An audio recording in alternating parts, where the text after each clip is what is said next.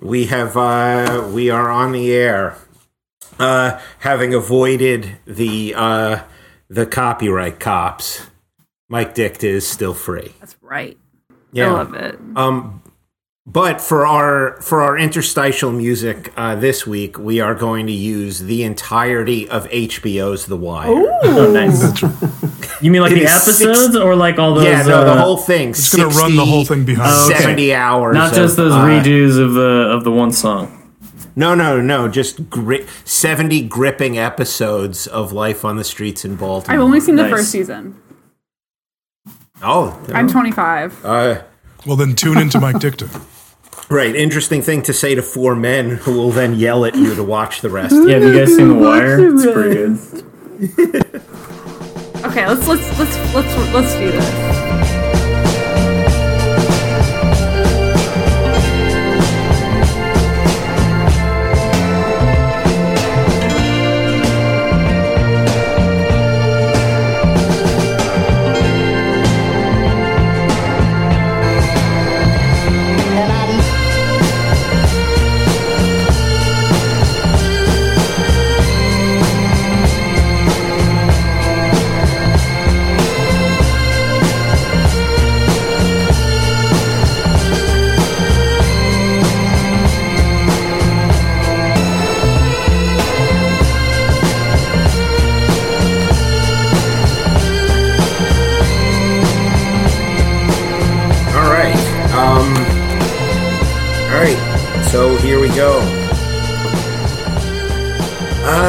Good evening, and everybody. We'll take that one more time. We'll cut that out. Yeah, sure we will.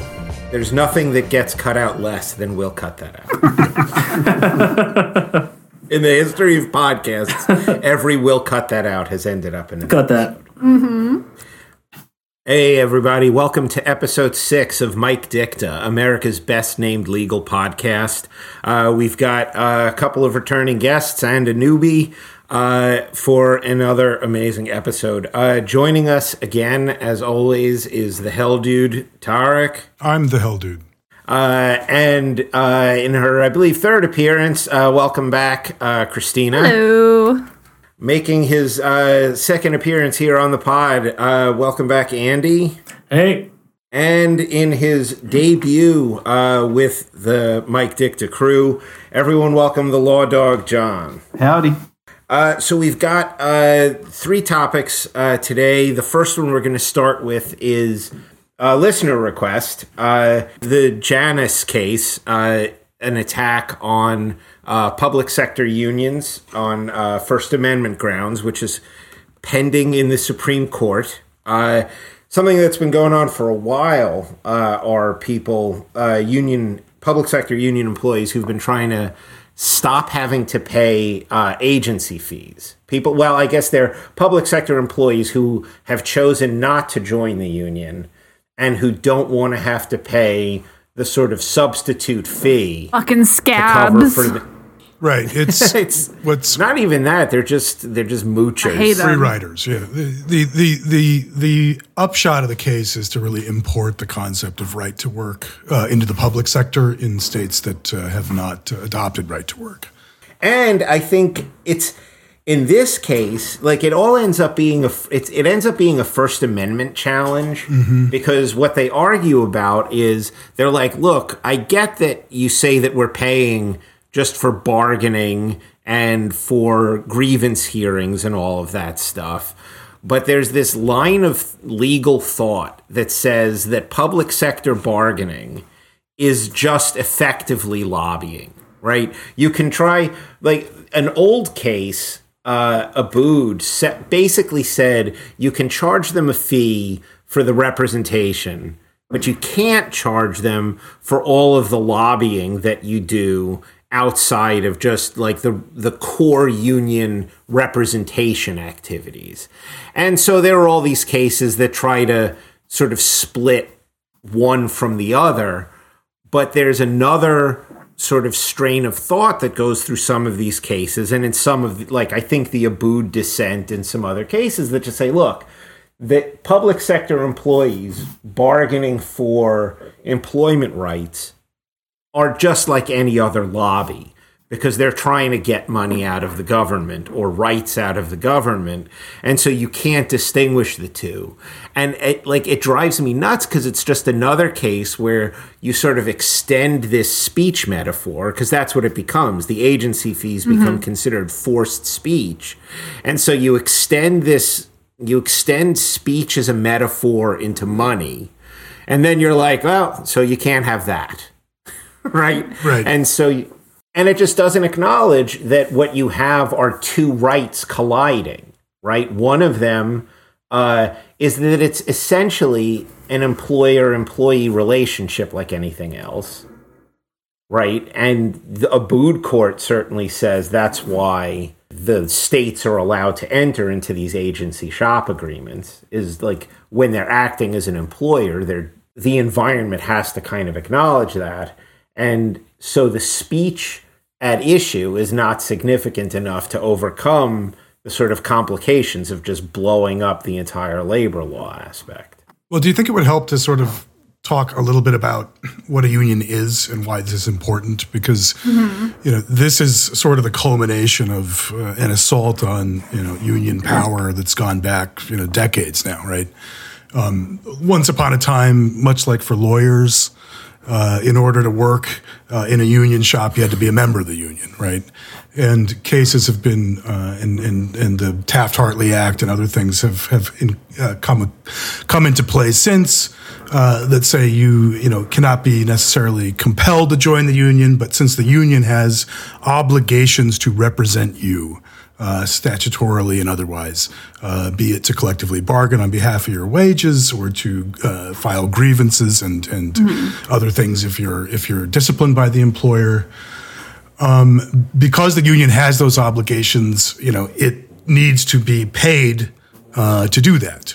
Um, and so these these cases become very important because fundamentally, you can call it speech issue or something else. What's going on here is a is a fairly sustained, uh, metho- methodical attack by conservatives to strangle uh, the economic life out of the union uh, and calling it a, a- a First Amendment issue.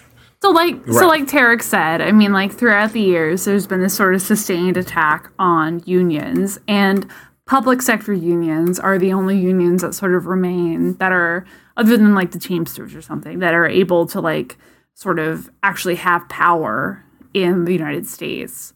So the fact that this that this lawsuit centers on public sector unions is especially harmful because they're they're sort of the only ones that like you know are looked on as like good and like powerful in in the US. Right. Well, I mean, and those are re- that's related, right? Yeah. I mean, the attack on the attack on unions and labor rights in general was, you know, a sort of attack from the top in a sort of plutocratic sense, mm-hmm. right?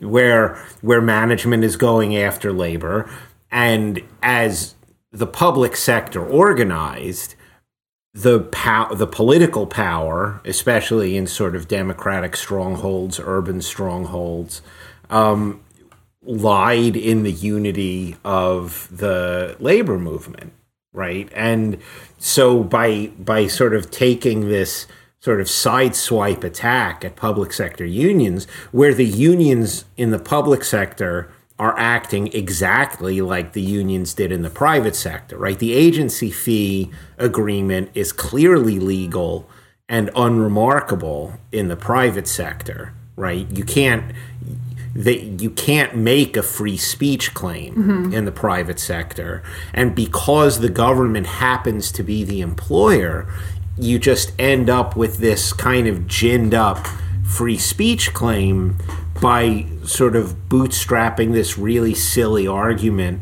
that that you know just regular collective bargaining is lobbying Yeah, I, I, and I think I think that's exactly right. That uh, it, it's a strapped-on argument, and uh, it it's interesting to see the conservative responses here because they know what they're doing. They know they know it's a sort of a disingenuous posture. Uh, but what they say is, people say that we're out to uh, we're out to disadvantage the worker and do a giveaway to billionaires here. But look, you know, there's no billionaires to say. This is just This is just the government employees. We're looking out for this is purely philanthropic interest that, you know, the National Review is writing, you know, article after article, or the, the reason that industries have filed 47 amicus briefs in this is just because they're looking out for this, you know, they're looking out for these uh, workers, which are having their speech compelled. Um, but obviously that's that's a completely fake posture. And what they're doing is that there's a there's a labor solidarity uh, a unity in the movement uh, as across public and private sector unions, and and it's a great way to kick out a leg of a of a strong or well, I guess apparently weak movement, but it's a way to kick out one of the remaining strong pegs. Well, but right to work has been extraordinarily successful in the in the mm-hmm. private sector, right? So private sector unionization is down to what six percent. Right. Uh, yeah. Compared to 35% for the public sector. So, this is an easy way to essentially try to foist a, a right to work scenario where essentially free riders will, you know, bankrupt uh, the public uh, sector unions uh, across the board, right? It doesn't matter if you're in a right to work state or not, as long as uh, we can make the Supreme Court declare all of this as a speech issue. You can get the Californias, you can get uh, you can get workers everywhere, uh, and and kill the sort of last stronghold of where unions still represent, you know, again, not not a majority, but 30, 30 some odd percent. To, to what extent do you think that th- this is just taking another shot at Abood with a court with a different composition in a different political climate? I mean, what do you think the difference? Do you think it's a meaningful difference? Do you think it's a meaningful uh, evolution?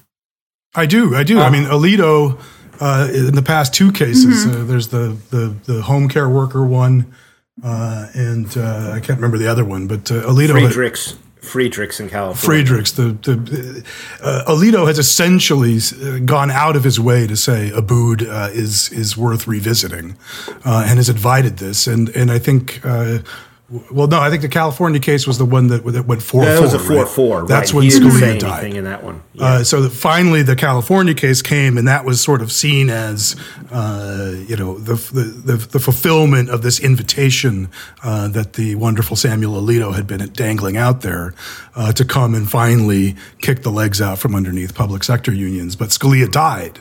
Uh, so it went four four to a per curiam decision that that had no had no uh, precedential effect. So we're back for the same bite at the same apple that Alito has been right. dangling. But, but, we know we know how Gorsuch's going to speak on this because yeah. he's already made speeches like at the Trump Hotel regarding this exact particular principle and also you know his entire line of precedent. It's not a real mystery which way he's going to go on this. Yeah, case. unions are already preparing for a bad uh, sort of result on this case. Like, I mean, just the makeup of the court right now is not favorable to public sector unions. So they already know what's going to happen.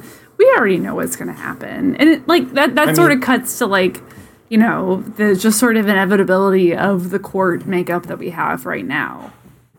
Yeah, and I mean, there's a sort of there's a tragic underpinning yeah. to all of it, which is the reason why right to work works. The reason why Janus is going to be successful as as sort of a crippling uh, of public sector unions is the that given the option to not pay there will be like this critical mass of people who just don't do it. You know, like care. what is supposed well, but what is supposed to be a, mo- a movement of labor solidarity, all of the workers hanging together, ends up shooting itself in the foot mm-hmm. because once given the option to not pay for the representation, too many people just do it, and they once they stop paying the union services probably get worse, which just leads to more people stop paying. The snowball effect. And it's just happened all across the South, which was sort of the first place that probably had sort of a more social antipathy to unions to begin mm. with, like even among union members.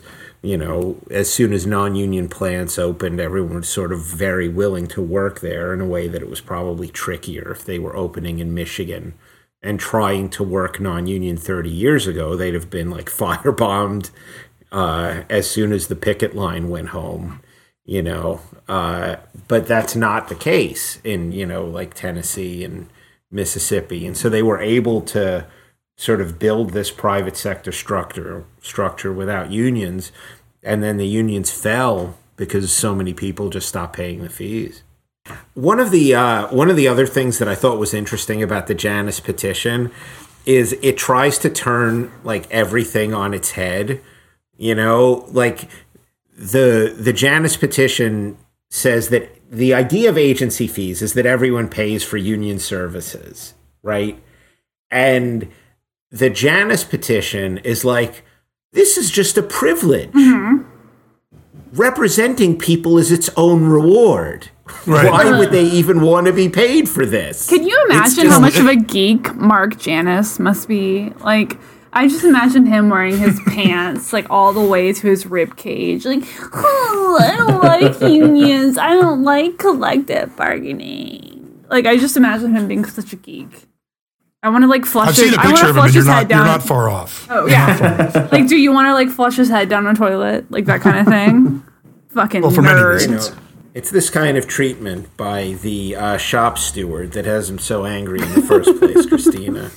Well, it, it- but you know, getting back to what you said, I mean, Yeah. it, it's a it's an absurd it's an absurd argument. You know, oh, they've chosen to take this burden on.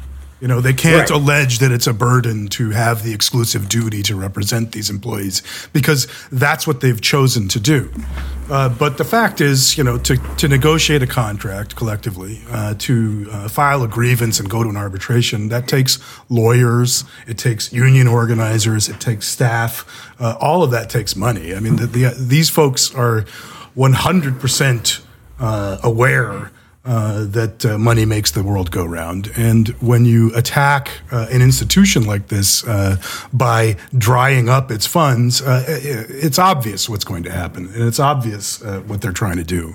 I, I think they've also done a thing here that's sort of a legal move, and I realize that due to the judicial makeup here, we sort of expect what's going to happen, and maybe the particular legal standards aren't as important as the political leanings of the justices.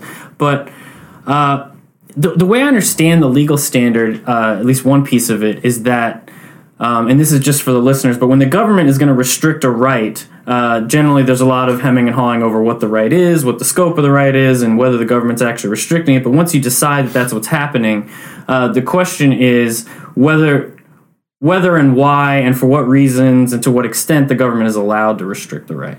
And the, the government has to have an interest that has to be uh, sufficiently important uh, given the right that they want to restrict. So, in this case, if they want to compel speech or whatever they want to call it, uh, they might need an interest that is uh, sufficient to allow them to restrict a right or compel action, uh, force giving of dues, stuff like that. And in this case, I understand uh, the interest to be the pr- uh, the preservation of labor peace. That Right. uh, that by forcing people to pay their dues, it uh, promotes labor peace. But what I understand the petitioners to be doing in this case is to, like Charles was saying, flip everything on its head and say that, well, you know, if you look at the right to work states, uh, they they've got the best labor peace, you know, because there's no strikes there. Now, of course, like the under the you know the uh, underpinning of that is that there's no fucking unions, so that's why there's no strikes, and that's why there's so much labor peace. Uh, but they flipped it on its head to make what labor peace mean not uh, peace between the workers because everybody is contributing to the same goal, but it's peace between like the laborers and the management. Well, the idea of labor peace, you know, goes back really to the idea of exclusivity. You know that, that, that, that the- it was always in the employee's interest to have the ability to elect democratically uh, by a majority, and that implies that some people don't agree to elect the representative, but that they ag- elect an exclusive representative, and that the employees know who they're dealing with, and that management also has the interest that employees have one representative because they know who to bargain with, and they don't have to bargain with six or seven different contingents uh, for this for the same set of of uh, uh, working conditions. Right. So it it promotes an orderly. Uh, uh, administration of the processes around uh, uh, government employment that have been going on for a long time. And again, all of these things take money. All of these things require time and, and, and monetary investment. And, and, and so obviously, again, we're just calling it free speech when in fact it's let's Yeah, I think I think that's like the crux of the issue. It's like all of this takes money, and I think that's like not really being addressed by like either side.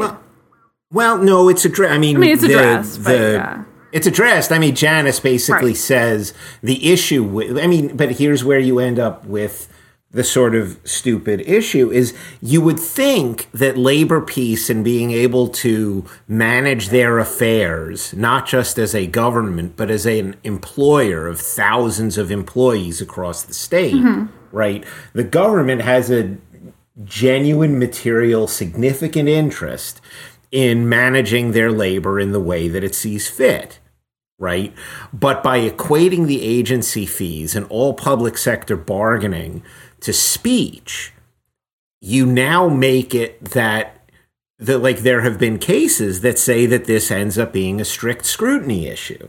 And strict scrutiny means that the government doesn't need a reason. They need a very compelling reason. And even if they meet the compelling reason burden and this is where you get even sort of deeper into the weeds even if you have a compelling reason you can only restrict it by the least by you know the least significant mean the least burdensome means necessary. Or- and so they're like and so they're like these aren't even not burdensome means because we're constantly bickering over what is a chargeable representation cost and what is a non-chargeable lobbying mm-hmm. cost. And so you end up having all this bonus litigation over like moving the decimal point on the agency fee Yeah, and the and the petitioners, the petitioners take a position where they're like, well, if you want to get to labor peace, I got a much less restrictive way to do it, and it's uh, right to work, and then we'll get to labor peace right away. We won't have any of these big fights between labor organizations and management and all of this, and no strikes, nothing like that. That's your least restrictive means to get there. Check out all the southern states, no strikes, easy. Oh, but again, but again, I mean, the idea that we've even accepted this framing, uh, and that you know, even even these that these this Volokh guy, uh, these these sort of these sort of libertarians uh, are are seeing through a lot of this stuff, which is you know there are plenty of things where you're compelled to pay money, uh, and you may not agree with the end, like taxes. You know, I have to pay taxes. Uh, I'm not being compelled uh, to make speech in the form of a, a military machine that I disagree with. I don't get to sort of opt in and opt out of of, of compelled payments. Uh, so, the, the the the fact that this is being cast as a speech issue and that we're accepting it as such is is is a little irritating to me. Yeah well i mean i'm not i'm only accepting it in No, the, I mean I'm the not I'm not you. I'm saying the court. i do not accept it I Tyler. also agree. I I also think that the framing of labor peace itself is this kind of like weird poison pill where, like, the idea, I mean, the way labor gets what it wants is not necessarily through peaceful actions, right? I mean, you do bargaining and, like, hopefully everything works out and everybody's nice about it. But the way labor actually gets what it wants is you know through strikes and creating chaos by the threat of withholding labor and that's mm-hmm. not an inherently peaceful action and so what if you're and so so by defining the government interest as promoting labor peace rather than promoting like the welfare of the workers uh, Yeah, but that's not a government interest. I mean, like the government would never the government would never make that claim. The government is trying to make a claim that people won't laugh about. And so the claim that they're making is that it promotes not like what it means is they're not going to have constant strikes. They feel that their best bet is to bargain with one representative. and one they and don't get a want to do it by and mhm. have a contract Right. that sets out terms and that runs for years and sort of you know stabilizes the workforce and you know if somebody's fired this is the process it, it creates order i think order is a probably better a better mm-hmm. way of Sure, I'm just it. saying that when you define it as labor peace, you have an essential robbery of like the weapon that workers have. And so you go, well, the interest we have is in you not using the thing that you could possibly use in order to get what you want. You have this, it creates a drain whereby the only acceptable outcome under this standard is for people to stop uh, labor from ever doing the things that actually get them the results Well- that they're looking for. but I think I don't think you're I don't think you're looking at it from the government's framing. I mean, that's not really what they're saying. They're not saying we want to neuter them. What they're saying is if we have this structure, they are more likely to sign a contract. And the contract is what creates the peace. Yes. Because we're not constantly fighting with them over every little thing because we've got this contract which says for five years, you're going to get these raises. These are the reasons we can fire you. These are the safety equipment things that we're going to give you. This is your pension. That's right. Like, all of that is what creates the peace. The lack of conflict Yes. because you've actually signed a contract. No, no, I, I'm, I'm, not, Right. I'm not disagreeing with that or disagreeing with the government point. I'm just questioning the idea of labor peace as the only governmental interest here and trying to illustrate the way in which I feel it creates a, a, a downward pressure on the rights of workers. Um, I I think one of the I think where you really get into like how egregious and phony it is is like they argue that one of the things that Janus says right is and this goes to your saying like to Andy's point about you know wanting to not really have the union at all right? It subsidizes the agent for unwanted a- advocacy only compounds the first amendment injury. And they they analogize it. They say this is perverse akin to requiring kidnapping victims to pay their captors for room and board the same it is like the most overwrought taxation is theft doctors under medicaid are slaves like a sovereign citizen argument almost. like it's just ridiculous. but that's but that's but that's sort of right. I mean, if you accept these arguments, uh, I can become a tax protester tomorrow, right? Because the government is forcing me to pay for things I don't want to pay for. I don't want to pay for missiles. You know, I don't want to pay for. There's tons uh, of public cuts. goods I'd love to opt out of. You know, I, I can sue the I can sue the New York State Bar uh, because it's forcing me to pay for uh, bar dues every two years, uh, which which are used to discipline attorneys. Uh, and I don't want to be disciplined. I'm a terrible attorney. I'll probably be, you know, You are a disbarred, terrible I don't Want attorney. to, I don't want to fund that. So you know, if you accept these arguments, which apparently the Supreme Court of the United States is on the cusp of doing, if, if, They're if people's them. prognostications are correct. There's some argument maybe Roberts uh, will will not want to be the guy who destroyed uh, unions as, as part of his legacy. Spoiler We'll alert, he's gonna do it. I think I think I think no no no. There are a lot of things that I think gonna do Roberts doesn't want. Rob, there are things Roberts doesn't want on his Wikipedia page. Destroyed public sector unions is one he very much does. Yeah, he wants he wants to be like the guy who's like shitting on unions. Like he's gonna do it. Like like like this case is like I mean I don't even I mean like we're talking about it, but but it's it, it's gonna go down. Like it's like this is gonna be Not only- destroyed. like it's very sad. I mean that we're even I think Roberts will not only vote to knock out Abood and destroy public sector unions. I feel fairly confident that he is going to give it to Alito to write on his birthday. yeah he's gonna like jack off all over it. There's gonna like whenever he like hands this down, like Roberts' come is gonna be all over like the decision. This is a family. This is a family podcast. It, it is gonna- not. we're gonna edit that it out. All is- right, well, here's a no, fa- keep it in. You know how everybody's always saying teachers aren't paid enough? Well, uh, get ready because once the public sector unions, dis- like every teacher's ability to collectively bargain, Yes. uh, however currently circumscribed, is going to get worse. Forget teachers. Everybody loves cops, right? I mean, especially on this podcast. Everyone does not love cops. everybody everybody loves cops. Well, Christina loves cops. I hate cops. In in in, uh, locations where there are not police unions, uh, the wages are something like half. Uh, they are where, where where cops are unionized. Now we can talk about cop cops. unions here or there, but again, these folks profess to love police, uh, and they're gonna they're gonna completely gut the compensation of, of police as well as teachers, firefighters, the, the whole the whole. Get the whole fucked, Danny Fatant.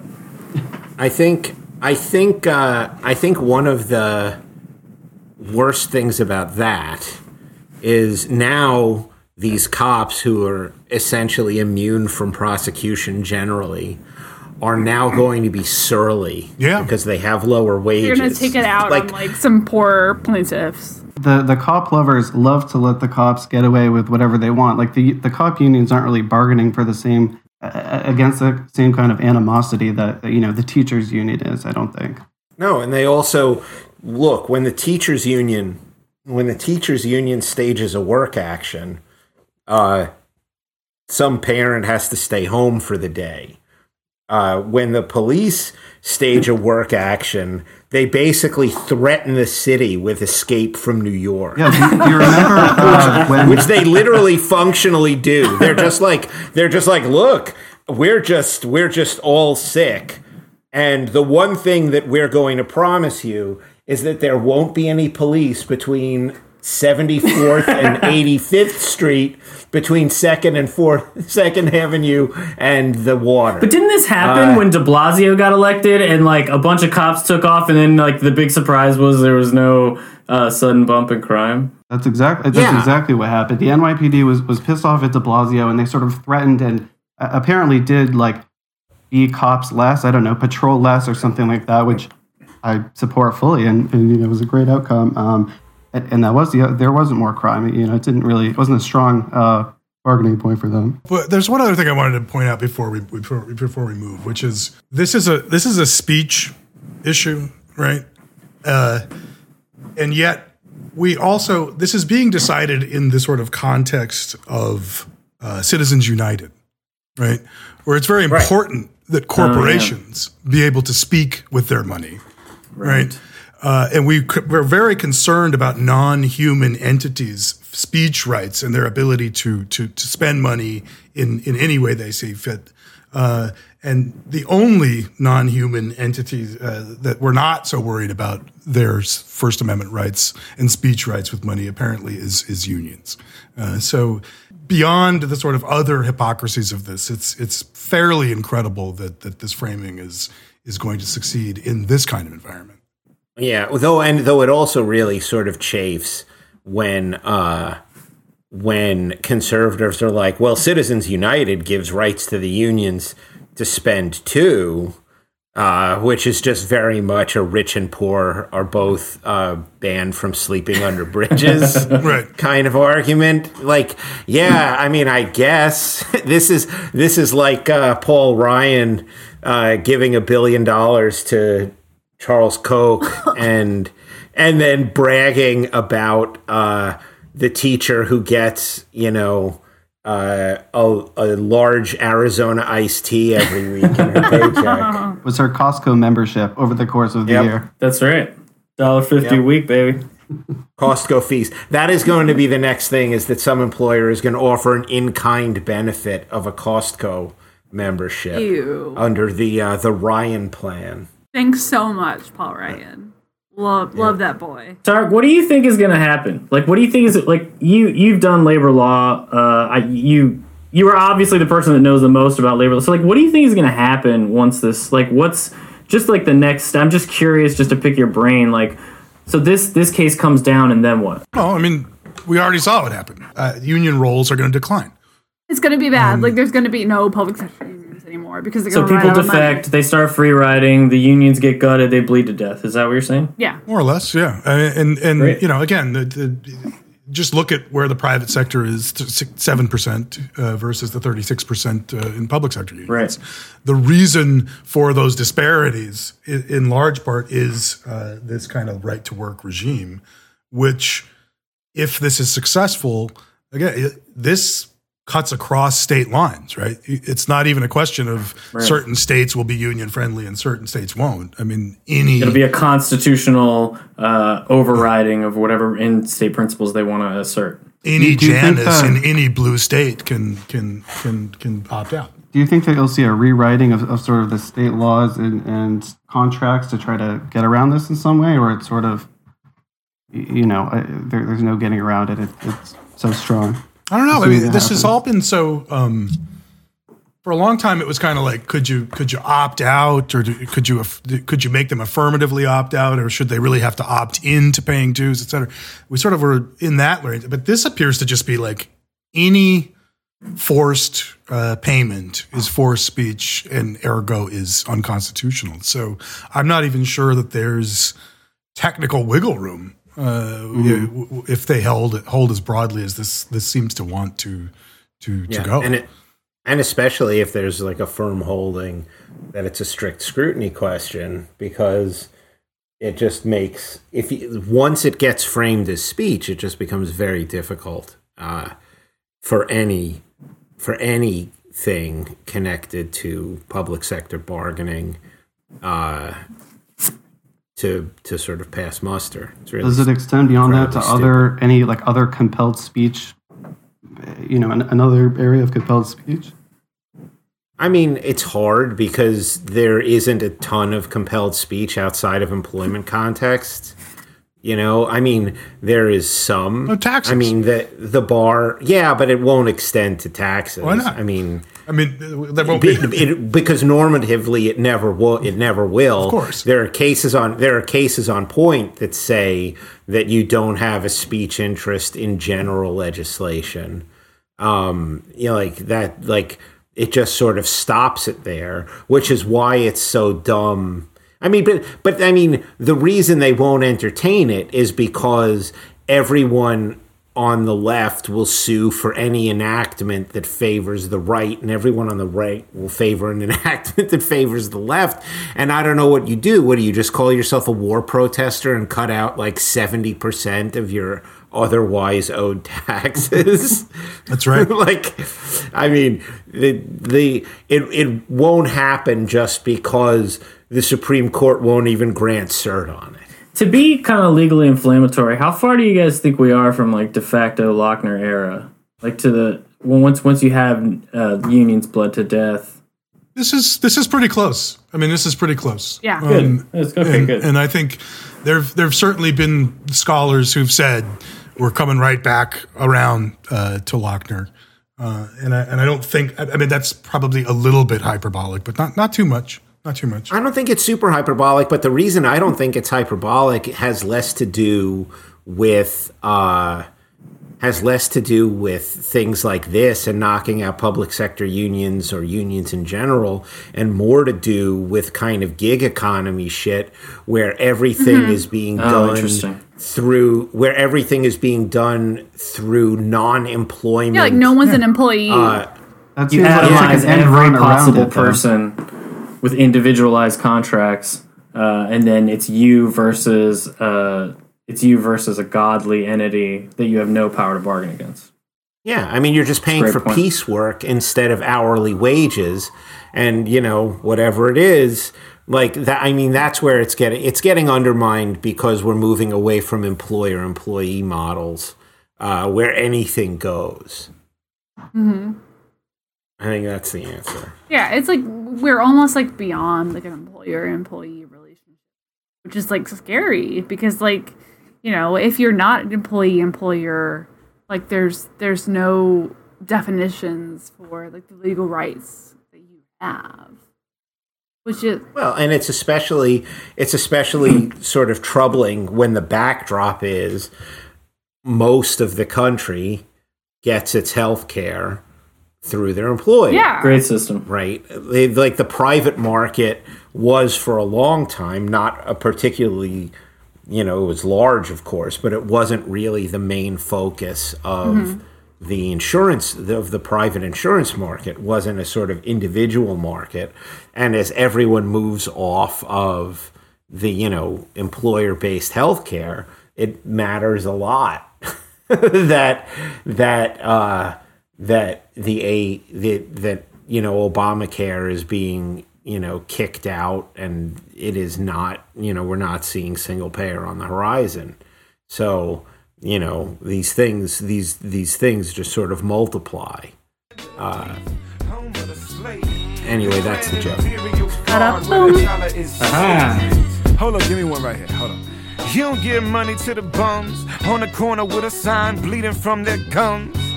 Talking about you don't support a crackhead. What you think happens to the money from your taxes? The government's the addict. With a billion dollar a week, kill brown people habit. And even if you ain't on the front line, when Master yell crunch time, you right back at it. Man, look at how you hustling backwards. At the end of the year, add up what they subtracted. Three out of twelve months, your salary pay for that madness. Man, that's savage. What's left? Get a big ass plasma to see where they made Dan rather point the damn camera. Only Hey, let's do questions DACA now. Now Yeah, because it's that that's more fun. Um, Yeah. So, uh, so our second topic today is uh, our second to- topic today is uh, the the deferred action for childhood arrivals. Uh, a lot of stuff has been going on in that uh, arena lately. A lot of high profile uh, protests over people being excluded. Uh, the most recent, I think, uh, Nick Garaufis, uh, an Eastern District judge, did something that judges all across the country have been doing for the last month, which is holding uh, the president's tweets against him, uh, where where he basically said, I mean, it, it was just at a court hearing. Like as far as I could tell, it wasn't a written ruling Right. or anything like that. No, it was in court, But he. Ba- yeah, he basically told the government's attorneys that he was going to consider Trump yammering away about about being sent rapists and you know the worst of the worst from Mexico will be held against him right that it is that it is a cognizable statement uh, that he will use in evaluating uh, the backdrop of the rescission uh, of uh, the Obama era DACA. Yeah, this is he's he's presiding over one of several cases that that essentially are challenging uh, this sort of abrupt ending uh, of the DACA program. So it, it sounds like it's similar to the th- they were using. I think it was uh, Giuliani's statements having to do to do with Muslim people uh, to to invalidate the, a previous um, immigration executive order. I mean, what what exactly is is the angle for using using statements like that to to invalidate something like this? Oh, it shows improper motive. Like there, like even in cases where the government has a right to do a thing, they can't do it for an improper motive, and so all of the statements, uh, all of the statements just demonstrate that that that happened uh, in the district of the District of Columbia. Uh, Judge, uh, I think it was Kollar-Kotelly in DDC when she stopped the Trump administration from uh, from reversing Obama's uh, exec Obama's order to allow uh, transgender people into the military. One of the things that one of the things she did was cite all of Trump's like tweets and stupid public statements about it, which which she said essentially put the lie to all of the arguments about military efficiency and all of that because the government made no findings when they reversed it after Obama, before instituting the policy allowing transgender people into the military, had issued, like, you know, the, had the Rand Corporation issue a 100 page report in support of it, showing all of the ways that it neither affected military cohesion, nor was it a financial burden, nor was it a threat to national security. And so there were findings when Obama instituted the policy, and there were just sort of claims that it was bad. when when Trump said he wasn't going to put it into effect and all of his statements in public were just used as part of the evidence that it was not a serious attempt to uh, to prove any of the things that they were saying would happen as a result of the transgender. When these arguments were originally floated uh, regarding like taking uh, Trump's statements and tweets and like campaign period uh, statements about the initial travel ban, I was real skeptical about them because.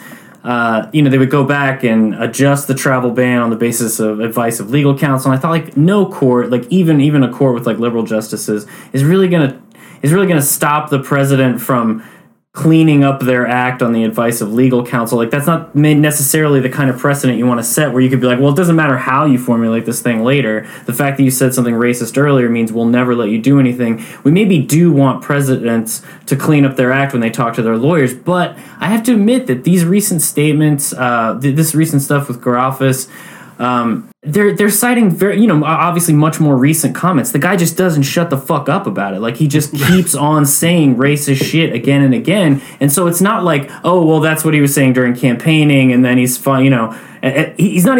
There's not even a mask of like well let me just keep this under wraps and I won't. Uh, No, there's there, there, there's no like I mean, he is a racist. Like he doesn't even like care.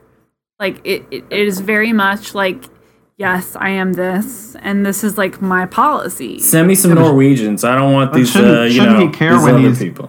He's, he's realizes that you, you know saying these things or, or his sort of uh, lackeys saying things like this um, is detrimental to him enacting the policies that he wants. I don't think that Doesn't he's seem to affect capable him. of, of, of, you know, existing, uh, you know, in, in time that way. You know, I think whatever he wants to say, he's just going to say. you know, these these cases are often like, uh, I think m- much of them are brought, brought at least in part under the APA, the Administrative Procedure Act, which you know, essentially the the administrative state can do whatever it wants.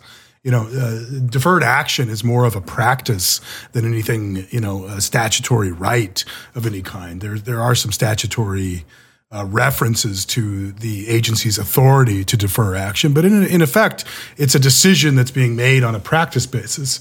And so they're going to get a lot of discretion uh, in enacting these programs or re- rescinding these programs, but you can't act in a way, even when you have all this discretion, that, that's arbitrary and capricious, which is a standard that you should be able to sail under uh, in any normal circumstance. But um, these statements are being brought in to show that this is, in fact, arbitrary in the extreme and wildly capricious. Uh, Right. Well, and one of, I mean, th- thinking about it as an APA case is very interesting in the San Francisco case, where, uh, where, which is where the the rescission of DACA was enjoined, right? Because DACA wasn't passed as an agency action. It was just an executive order. So there was no notice and comment, and there was none of the normal rulemaking process. And so one of the arguments that the Trump administration made was well, if there was no agency process to create this deferred action, right. Then you can't possibly require agency action and all of the normal rules for us to take it away. I mean, that's how executive orders work. One president passes an executive order, a second person takes it away.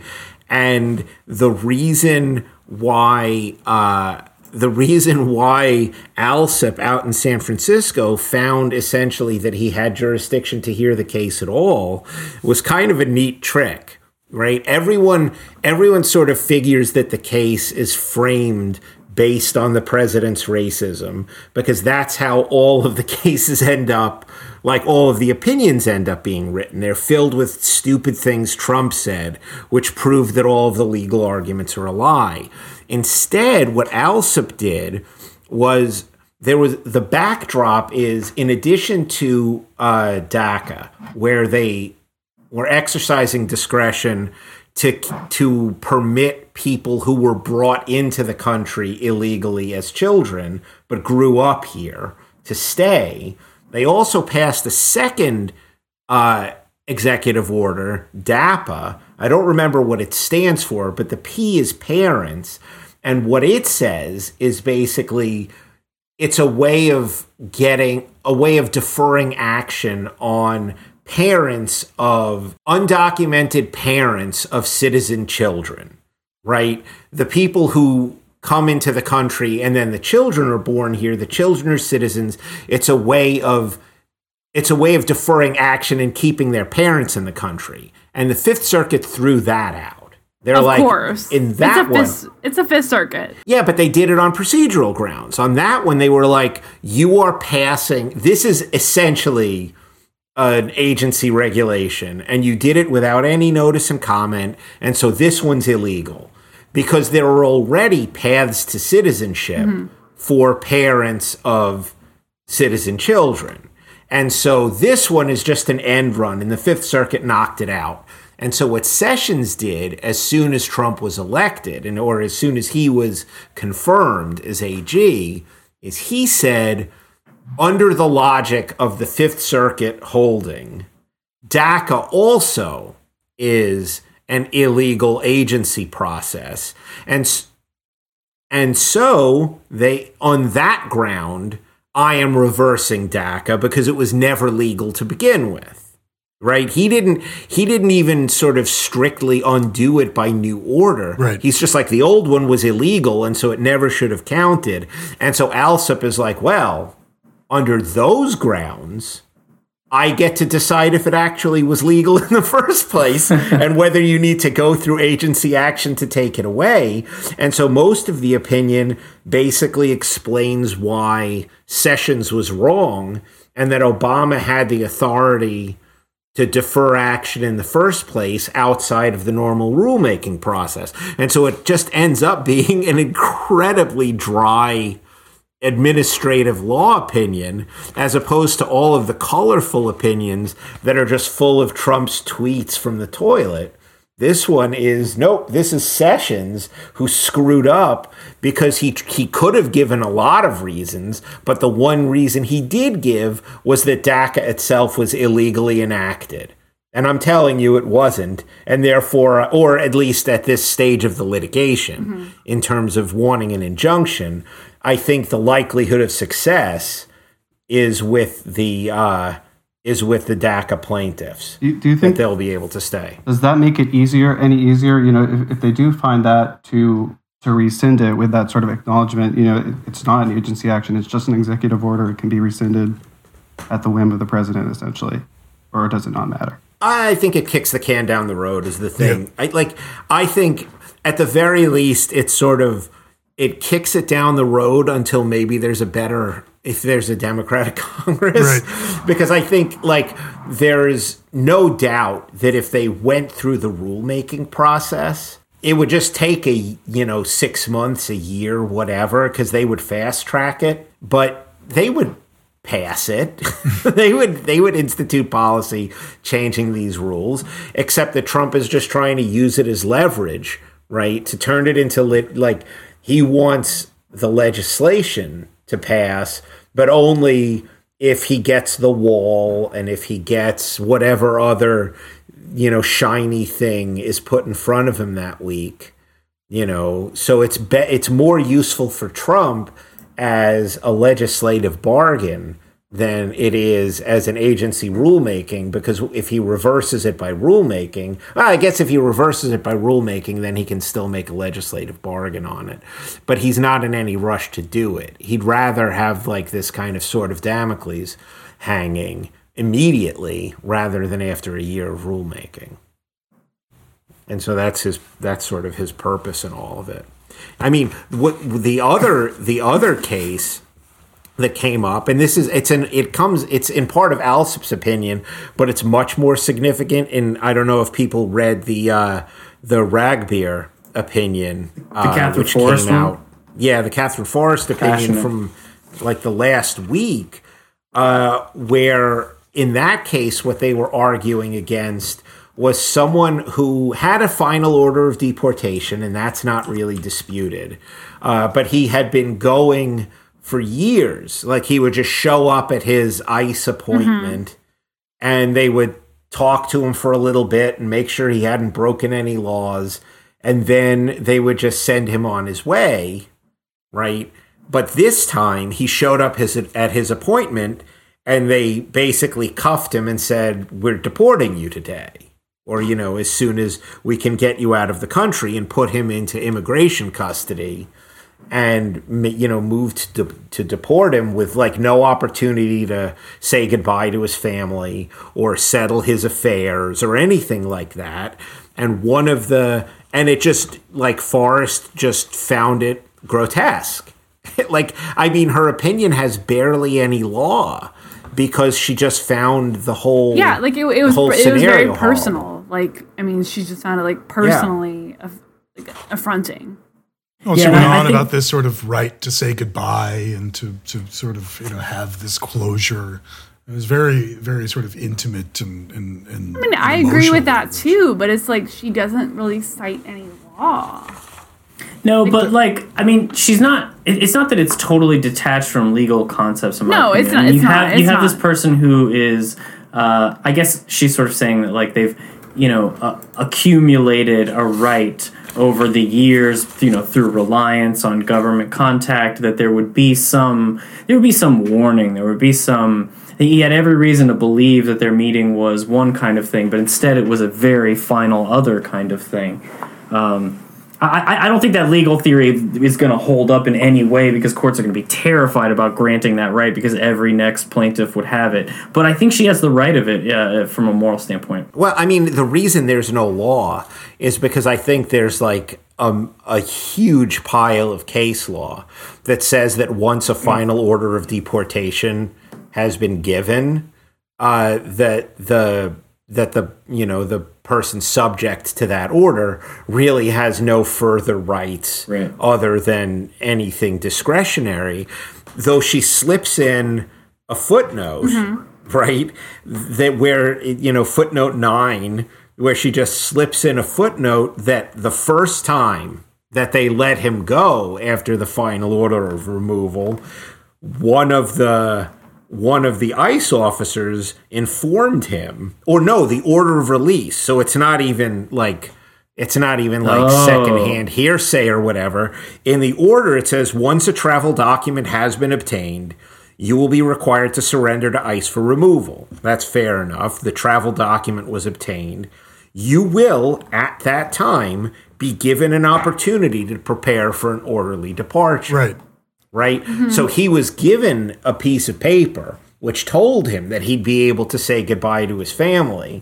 And so, at the very least, the most offensive part of it, beyond the kind of circumstances of his uh, sort of long term residence and, you know, yeah, like he, he never had any States. opportunity to say goodbye. I, I think the most most of the horror stories that, that we see about ICE that are sort of cropping up everywhere lately have to do with how much discretion there is, you know, with ICE, with the rest of the the immigration system. I mean, they they are legally allowed to do certain things, but in the past, they, they just chose not to in many cases, and, and it was sort of less brutal, maybe, than we've been seeing the last year. But for but for but for a long time, immigration law sort of did permit a discretionary weighing of equities and sort of taking into account things like the guy's been here 40 years. Uh, there's ICE just rounded up another guy and deported him, uh, Amer uh, Adi, I think, Amer Othman Adi as well. Mm-hmm. Same exact thing. Uh, some technical uh, failure. He had a green card, uh, but there was some allegation that his first marriage, upon which the green card was predicated, was fraudulent, and they just packed him up and threw him out too. Uh, and, and the immigration laws, you know, you used to kind of be able to make your case. Uh, but then uh, in 96, your friend Bill Clinton, uh, author of the AEDPA that we spoke about Great guy. Uh, last episode, uh, put, put, in, it's put in place IRA, IRA. which was I can't remember what exactly illegal immigration reform and immigrant responsibility act, which took away a lot of the discretion. and so if you remain illegally in the United States for a period of time, you you, you are mandatorily required uh, to be thrown out. So this sort of engine of just grinding people through and throwing them out, and you know having really no ability to take into account things like the equities, the right to say goodbye. You know, is this the right thing to do?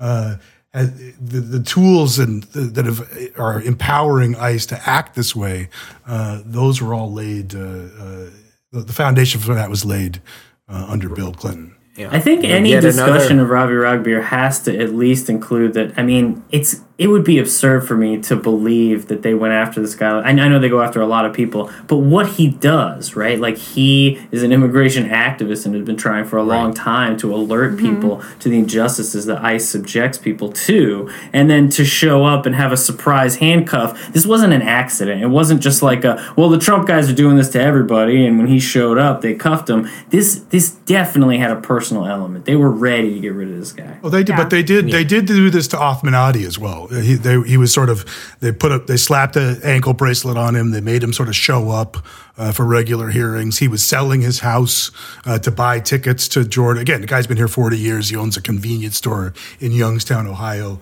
Uh, married uh, to a citizen. His children are all citizens. Shows up for a regular check-in, and they toss him uh, in immigration detention, and then throw him on a plane even though yeah. even though he had and, bought tickets for after selling his house. They threw him on a plane anyway.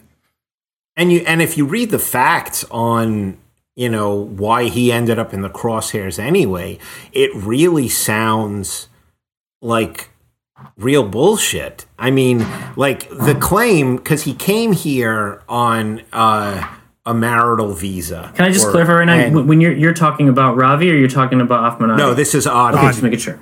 This is odd. The same, but the same exact thing where you sort of show up for your regular it. uh, regular meeting and they just right surprise. But, but the but the background on Adi is the reason he was removable is because he came here on a marriage visa, and the you know that marriage ended in divorce.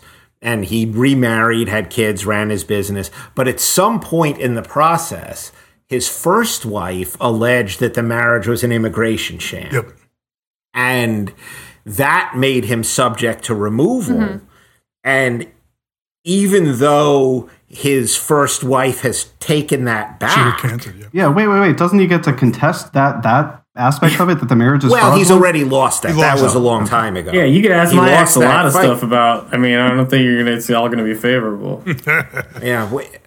Well, but I mean, My that's what wife. happened. But she tried to retract it, right? I guess in part in connection with his, uh, in connection with his more recent removal fight. Uh, she tried to retract it, but it didn't matter, right? She was he was already removable, and she's claiming that she was pressured in the first instance to claim that the first marriage was a sham, but I don't know enough background as to what the basis was for why they would want her to specifically lie about Adi. But like I don't know, I like it's really hard to figure out what the deal was if this was just like, you know, post marital squabbling that got completely out of hand, you know, where someone just like just as part of like a divorce fight went completely off the rails and then regretted what she did later. Or maybe it was a sham i don't know. But but like when you're only reading like a couple of pages you know like a news version of the whole thing it's just it ends up sounding like you know a personal fight that just went completely too far. And now this guy 40 years into a life in america is being sent back to jordan They tossed him on a plane, even though his congressman was trying to enact special legislation and do other things. I mean, had enacted enact, oh, that's right. I'm sorry. they literally ignored Congress. Congress, Congress tried to pass a private bill, and ICE kicked him out anyway. Um, so it's uh, it's pretty crazy, and I think the same thing was true with uh, Miguel Perez. Uh, you know, the veteran. This is the one that's sort of going all over the news because he's uh, because he's not a Muslim. Uh, is the and he's a veteran is the one that is getting all of the attention because he served two tours and you know he never got citizenship after his military service because no one ever really told him that he had to do anything and he thought that some ceremony that thanked him for his service might have been like a citizenship conferring kind of thing and so he just never became a citizen and then he got uh, then he got arrested for being involved in a cocaine deal.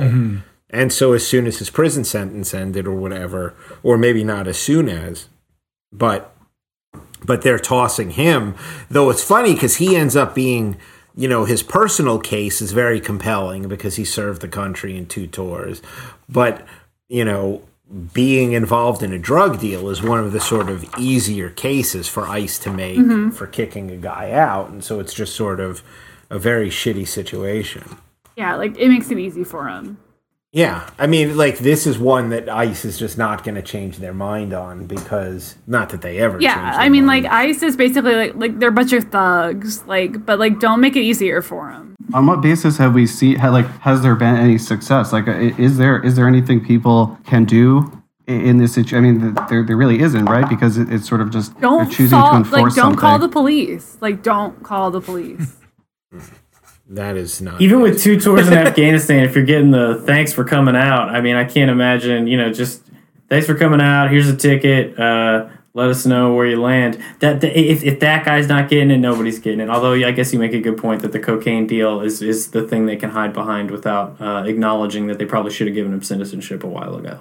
Yeah, I mean that's the thing that always got me is I thought that there were cases. This is just sort of a vague memory from law school where they where where no where part of military recruitment was because they would recruit Oh, non-citizens.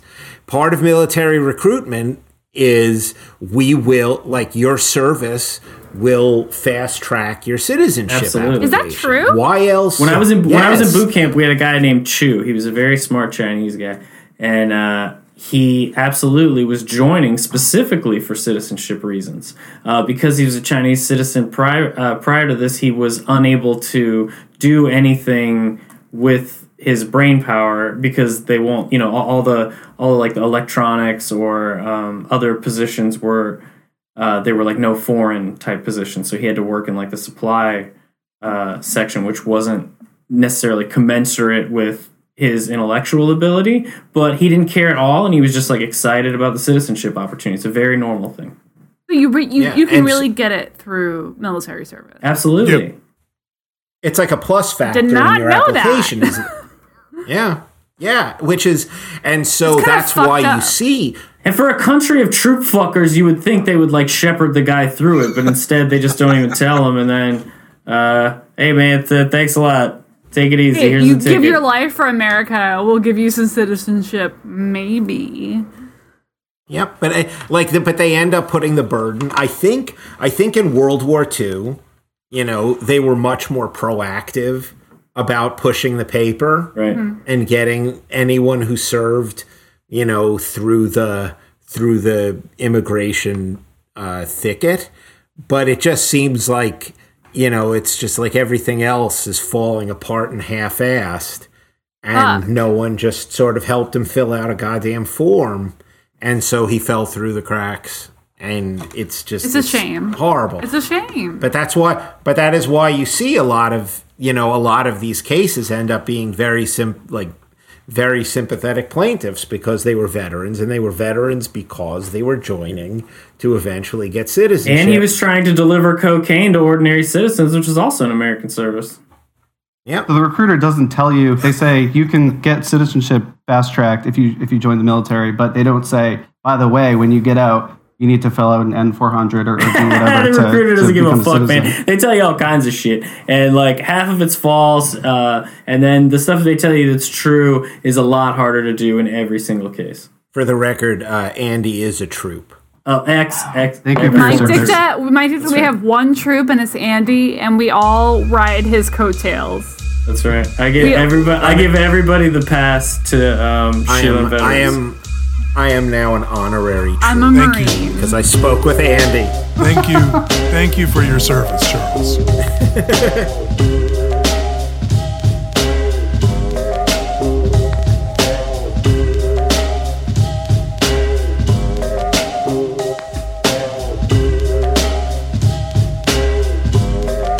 So, so speaking of incredibly stupid people, Hell yeah. uh, the the closer, the closer for today, and a closer is in a- real life, a, a true professional. yeah, is a throwback uh, for uh, for fans of the the hit Netflix documentary uh, "Making a Murder." Hell yeah.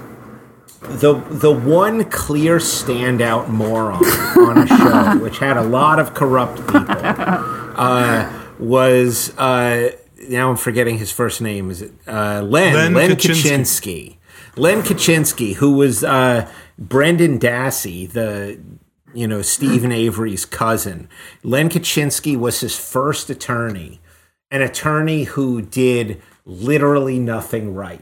For a reminder of Len Kachinsky's greatest hits from Making a Murderer, the first thing he did uh, when he was assigned as counsel to a 16 year old who had just confessed in an interview where he wasn't even a suspect, had just confessed to raping and murdering Teresa Halbach. The first thing he did was announce to the press that he did it. Normal. And they were going to plead guilty. I I never watched he Making Murder, so this is the first Okay. time I'm hearing about any of this. And this is incredible. Andy is Okay. off the This- pod for not listening to Making a Murderer. No, no, no. I'm your right, fresh Brendan- person. I'm the fresh person who can react freshly to these absurdities. Yeah, all these horrors. Okay, so the first thing he did was tell the press that his client did. Cool. This Nice. is also just so, for Andy's Nice. benefit. Uh, Brendan Dassey was a minor uh, who He was was, also, like, cognitively mentally disabled. slow. He was cognitively Yeah. slow.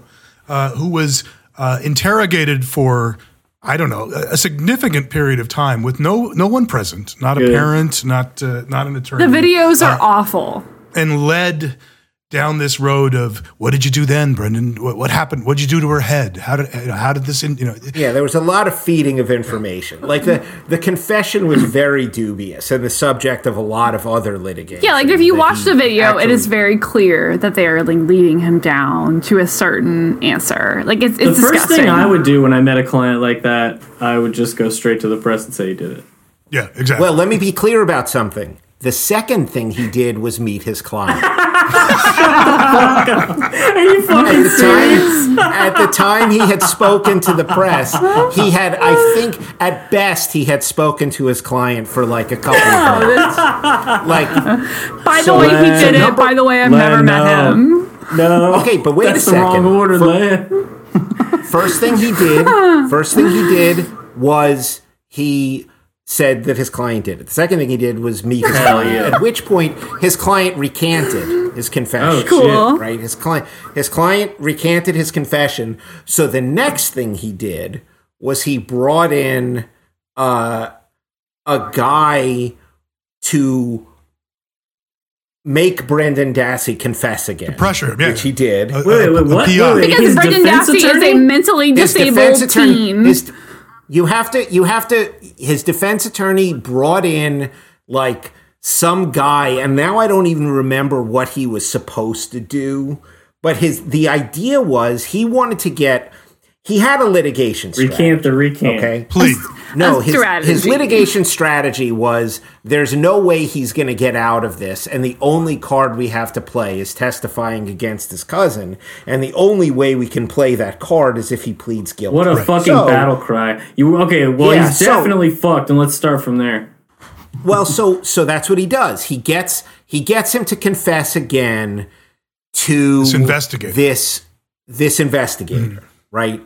And then after he confesses to the investigator on camera, he then goes back to the the he goes back for another unsupervised interview with the police. Yeah, he permits this. Brendan. with- Brendan goes Not only does he, yes, Brendan goes back, no conditions, and he confesses again. Wait, wait, his attorney was like, "Look, guys, just do whatever you want." Yeah. no, his shit. attorney, yes, Put him in the room alone No with the police conditions. again. Yes. and so he confesses again. Classic The defense first technique. con- yes, the first, uh, the second confession was thrown out. The second, where they're like, "Wait, well, you did what?" and they kicked Kachinsky off the case, and they threw out the second confession. But the first confession stood because they found that it was non-coercive. There was a lot of litigation about that, and so the first uh, confession stayed in, and so he was convicted.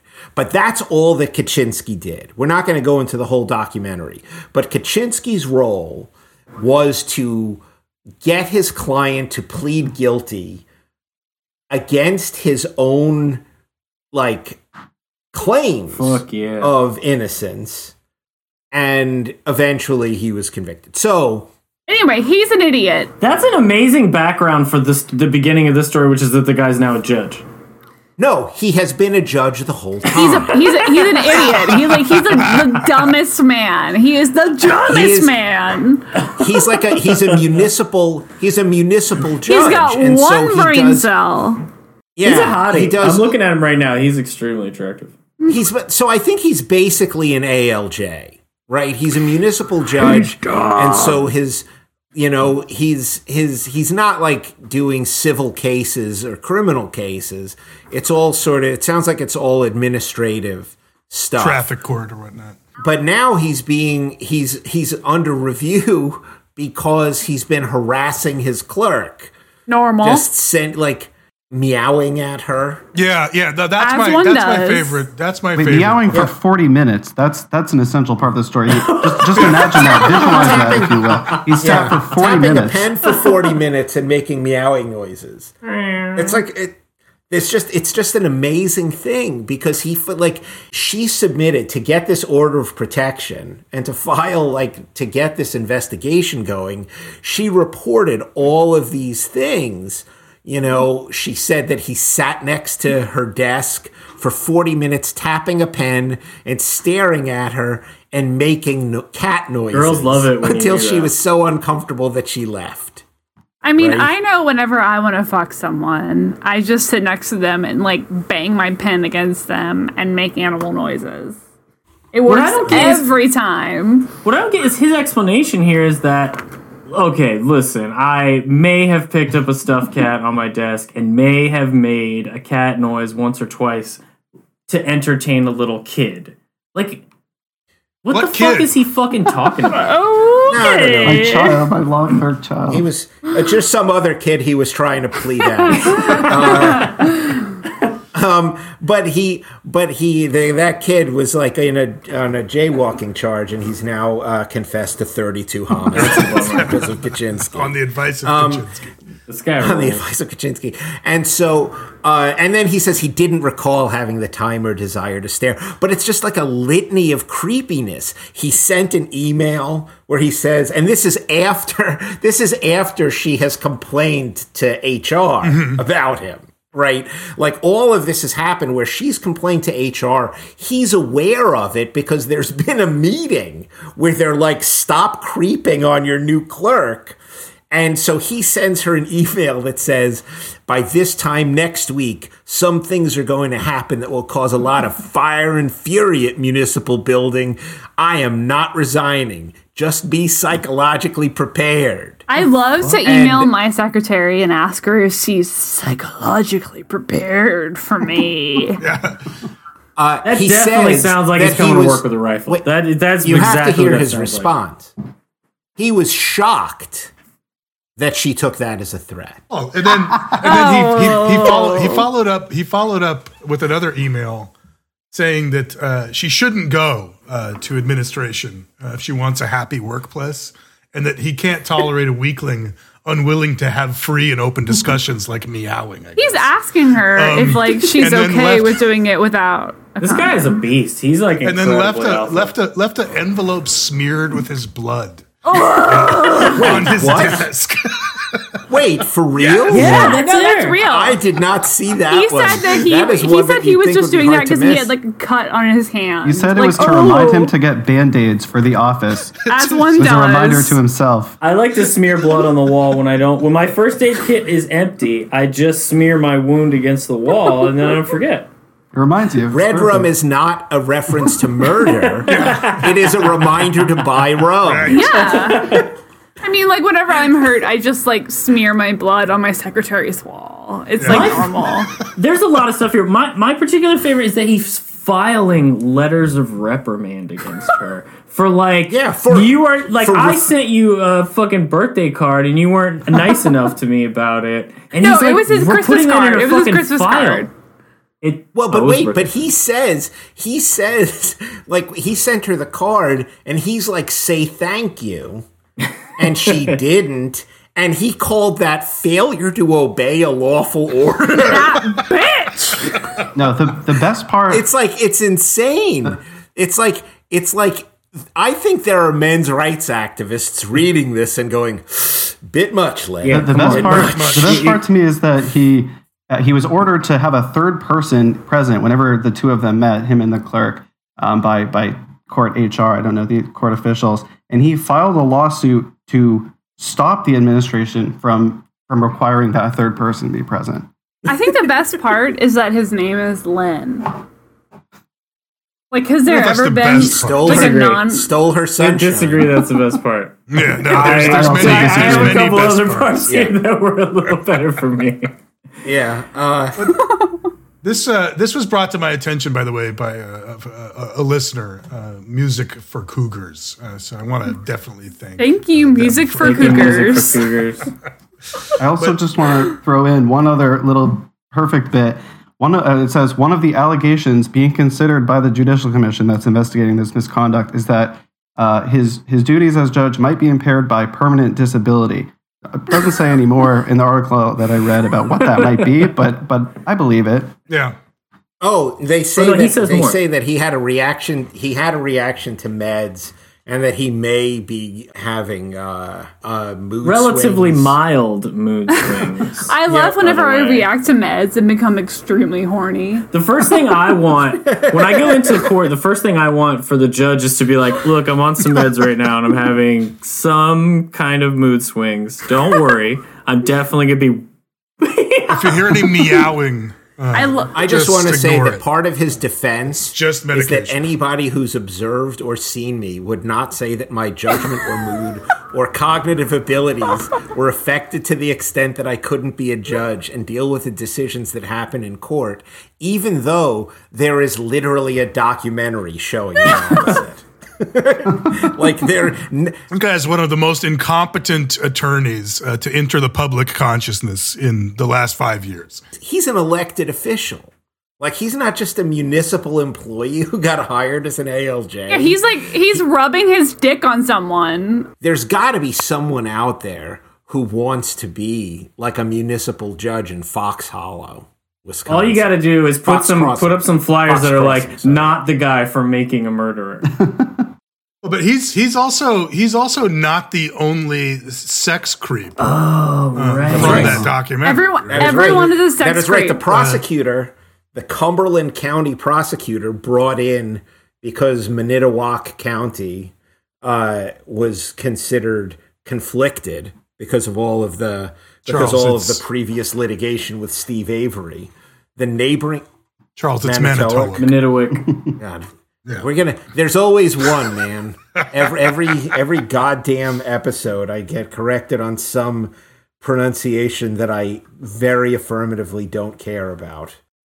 Um, but no, but Kratz, the the prosecutor, uh, he makes Kachinsky's stuff look minor because what Kratz did uh, is he hit on the victim in a domestic violence case that he was prosecuting. Normal. And That's right. And to say that he hit on her really, really short sells what he did because he constantly sent her harassing texts about what a catch he was, uh, including, including. I mean, and he really is a very. And I need to stress this as an unattractive man, he is a very unattractive guy. He's man. Guy's Ugly. 55. He's got a cop Yes. mustache from like cop shows in the 80s, Mm-hmm. and he does pomade slickbacks. I would have to be deaf and blind to pork this man. as as the woman of the podcast, I can say that. Like it would, Mm-hmm. I would have to be just like a like a senseless blob. That's not the way he looks at it. But that is not the way he looks at it very specifically, because what he said was in a text uh. I'm the attorney. I have the $350,000 house. I have the six figure career. You may be the tall, young, hot nymph, but I am the prize. That's what that's what I get from everyone in this podcast. That is like what you hear every That's day in family court. I thought the best one That was is- Are you the kind of girl that likes secret contact with an older, married, elected DA? The oh. riskier, the better. That, that was one of his. I am sounds that like kind cop- of girl. I I'm that kind of That's like ad copy from Adult Friend Finder. Like, that's like sidebar. That's sidebar text. yeah. Well, I just where do we where do they get these lawyers? I mean, you know, like leaving aside the other guy and his outstanding incompetence, like this guy's putting Well, this he- in writing. I mean, this is what happens You know, whenever I your just- like brain is located in the head of your dick. I mean, like like this guy has obviously not gotten it wet in like six months, so he's just like willing to do whatever. He's a he's a 55 year old married man, so evidence is good that you're right. Hey! there's there's some stuff here that like it's it's less funny, but like it's clear he knows what he's trying to do. He's definitely trying to like be a predator for a young person who's like been subjected to violence. He's like, hey, miscommunication. What's the sticking point? Your low self esteem and you fear you can't play in my big sandbox to a victim of a crime. Yeah. Yeah, I mean, that- it's definitely on- on obviously it's obviously he's- awful. Wait, to a to a victim of a crime that she is prosecuting her he's prosecuting her abuser.